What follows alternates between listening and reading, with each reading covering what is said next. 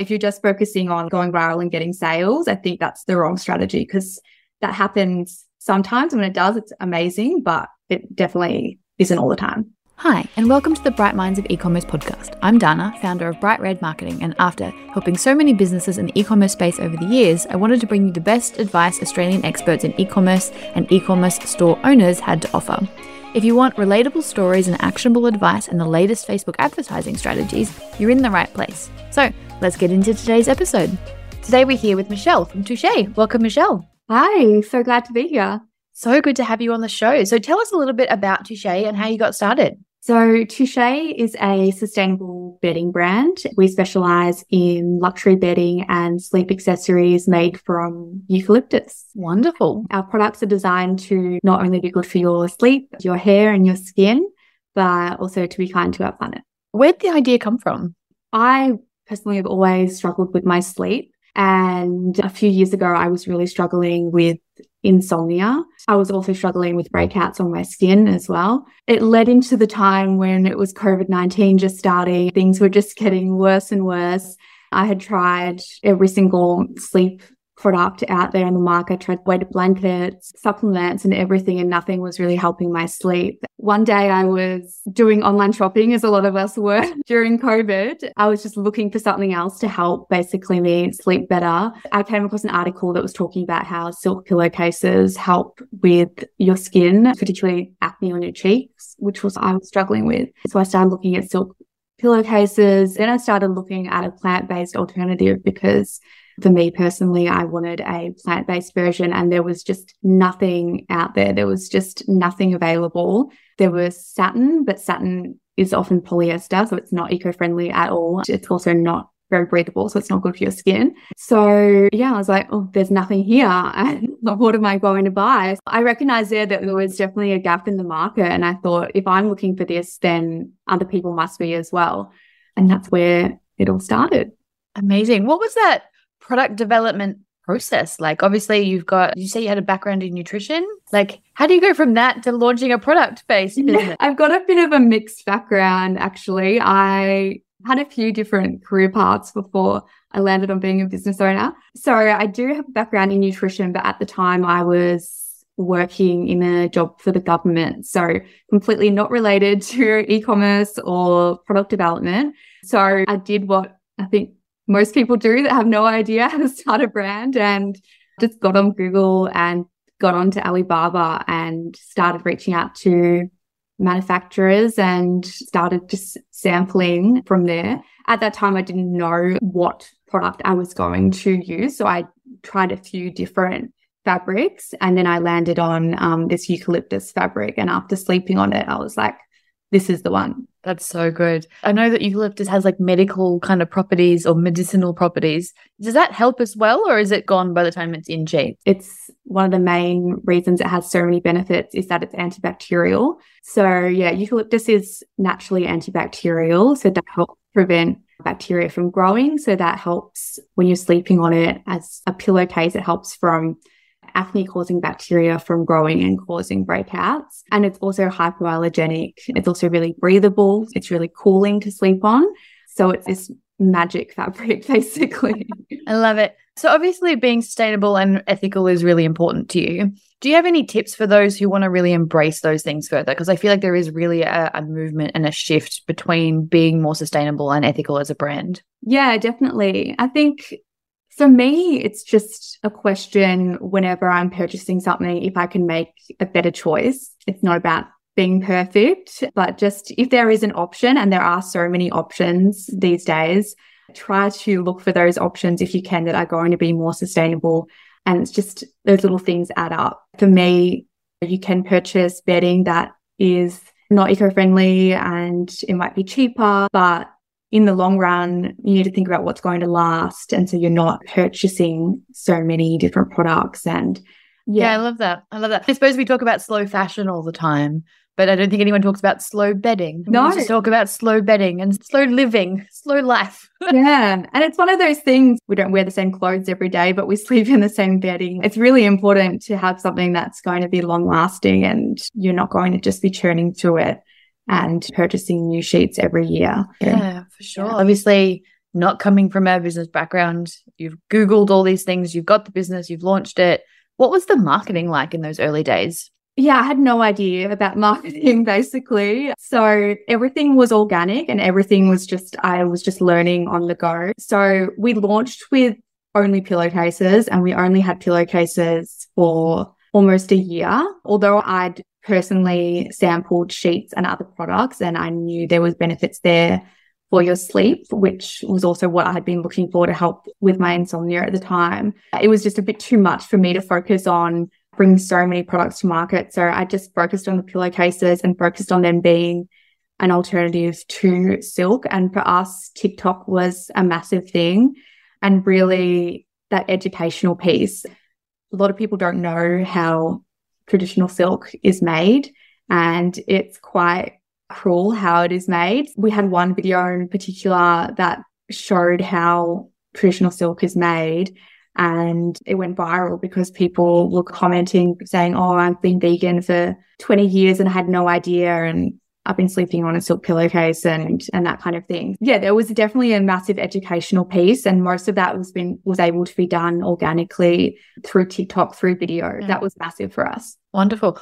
Do you think it was just with the TikTok? Because I know so many people struggle to grow their followings on TikTok. I feel like everyone has an understanding on Instagram whether it's working great for them or not. But TikTok still seems a bit foreign to a lot of people. Do you have any tips on growing that following? Because it does seem to be quite successful for you even now. Yeah. You know what? I just had to try so many different things until I found what worked for us. And still, some days I post something and I think it's going to go off and it just completely doesn't at all. So it's a constant learning process.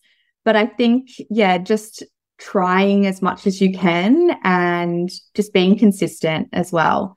I think the more that you put out there, and I used to try to post every day, especially when we were growing, I think the more that you can put out there and you can figure out what's working for your brand, the better. And then you can just keep repeating what worked. Um, because most of the time, it's not really like Instagram and other apps where your followers see what you post. It's usually primarily new people that are seeing your content. So if it worked once, if you replicate it and just change it slightly, it's bound to work again. Yeah, that's really interesting. It's also good to know that sometimes even someone who has a successful brand like you does have a flop post on TikTok. Oh, yeah, definitely. I think a lot of people get it stuck in their heads that like every post has to go viral or it has to reach so many people. And it really doesn't. And even the big brands have posts that just do much and it's a bit crickety. and it depends what the video is. We've had some videos go viral and they don't really result in sales because it's more aspirational, like a business owner journey kind of video. And people love to see that, but it doesn't mean they'll necessarily purchase, but it's really great to build your community. If you're just focusing on going viral and getting sales, I think that's the wrong strategy because that happens sometimes. When it does, it's amazing, but it definitely isn't all the time. Yeah. I suppose that's just good business advice. If you're always focused on sales, people get annoyed anyway. Like you need to make sure you're covering a, a breadth of topics to make sure you're not just in people's faces 24 7. Yeah, definitely. And I feel like on TikTok, especially the consumers there, as soon as they can smell an ad, they're like, no, like not even three seconds. They know what's up.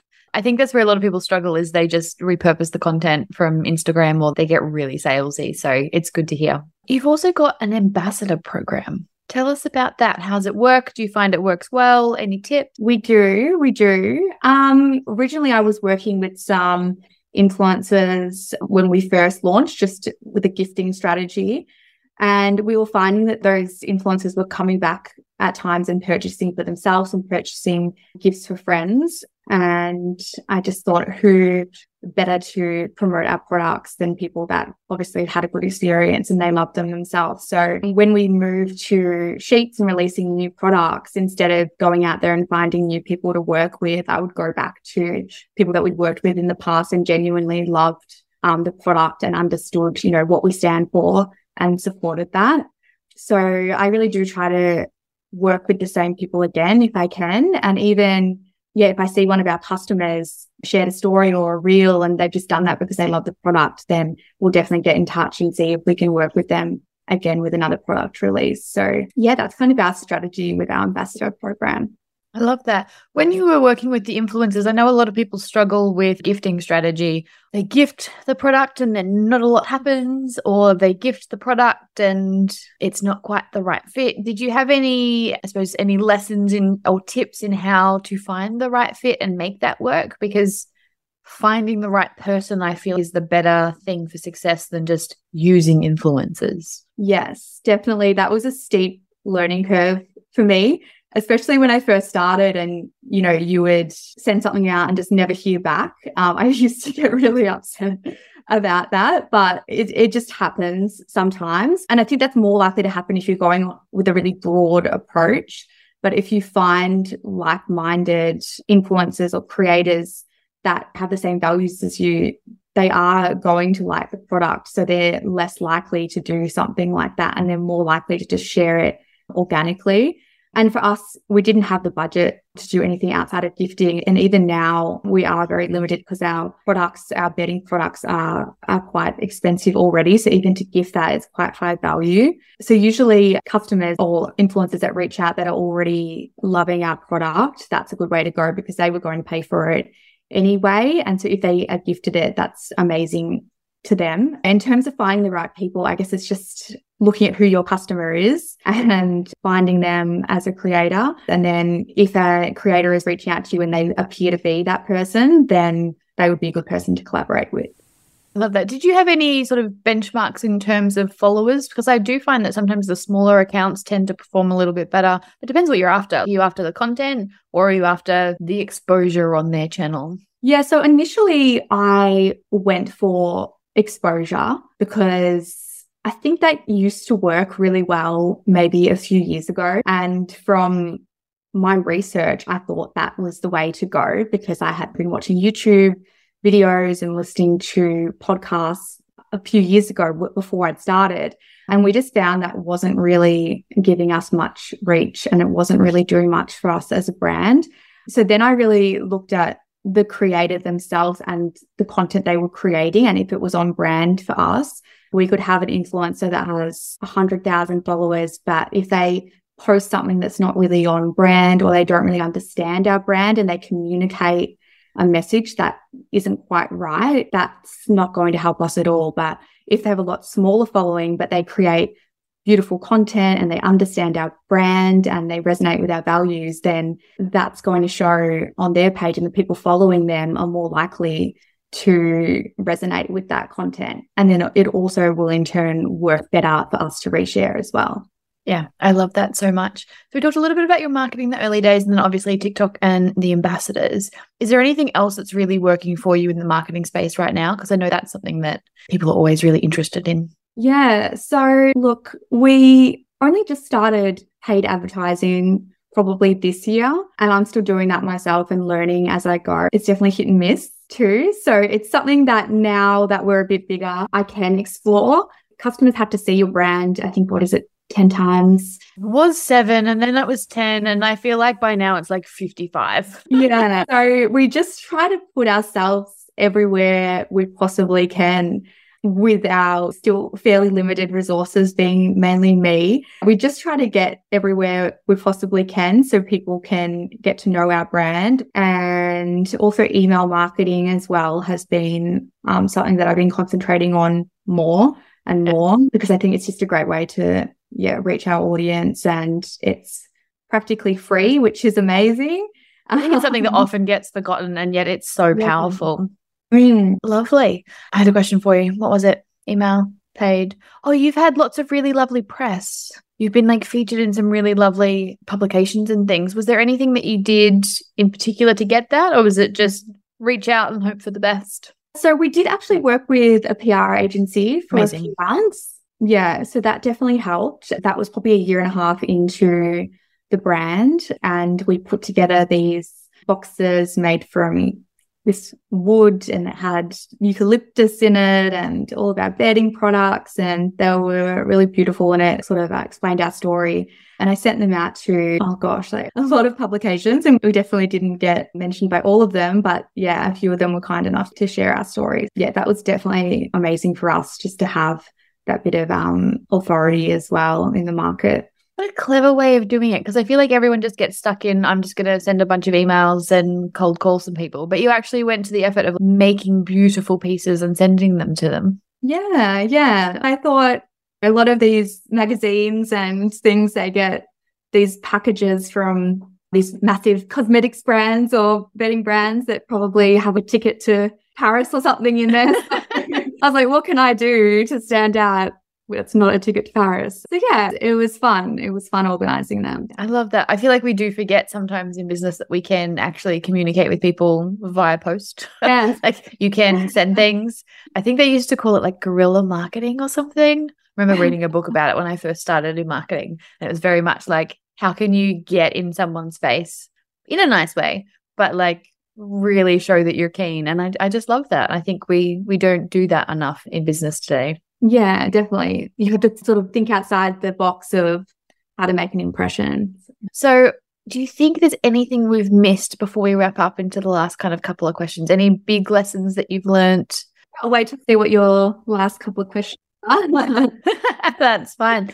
Um, do you have a best business tip for those listening? Oh, I would say to be patient. That's something that I have struggled with, definitely it's very easy to compare yourself to other brands, but you just need to look at only like what you did yesterday and how you can improve on that rather than being so hard on yourself and trying to get from point A to Z in a week rather than just going through the process that you need to do. So, um, yeah, it's something I'm still working on, but just try to be patient and not so hard on yourself, really. Always good advice. Do you have any strategies or habits that you follow each day to help you stay on track in business? I do. I'm a big habits girl. I love my productivity hacks.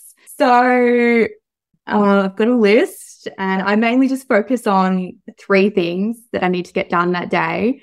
And I just basically start one and don't move to the next one or move to anything else until I finish that one thing. And that has been a really great way to feel less overwhelmed each day because you can only do really one thing at a time. As much as we try to multitask, you actually end up getting a lot more done if you just finish that one thing completely and then move on. I've found that's definitely one thing. And a massive hack that I've actually just found is this app called Boomerang for Gmail. Have you heard of that? I love Boomerang. Oh, I don't know how I hadn't discovered this before. I think it was this month I discovered it. It has been a game changer because I'm in a few different inboxes and it's just so easy for them to get clogged. But I love Inbox Zero. It's just the best. Inbox so, Zero is my happy place. so Boomerang, just being able to get something out of your inbox and then come back when you need it and adding a note to it, it's just the best. So yeah. It's on Outlook as well for anyone listening. And mm-hmm. it's, yeah, it's fantastic. Just as you said, I don't want it to be in my inbox if I don't need to deal with it till next week. Yeah go away until next week. Come back then. I love that. And if people want to visit you, what's the best way for, to do that? Our website is just touchebrand.com and our Instagram and TikTok is Touche the brand. Wonderful. And Michelle has been kind enough to give our lovely listeners 15% off with the code BrightMinds15. And we'll put that in the show notes for you. But thank you so much for joining us, Michelle. It's been an absolute pleasure having you on the show. It's been a pleasure. Thanks so much. Thanks for listening to the Bright Minds of E-commerce podcast. As always, you'll find the show notes at brightredmarketing.com.au forward slash episode 55. Thanks for listening.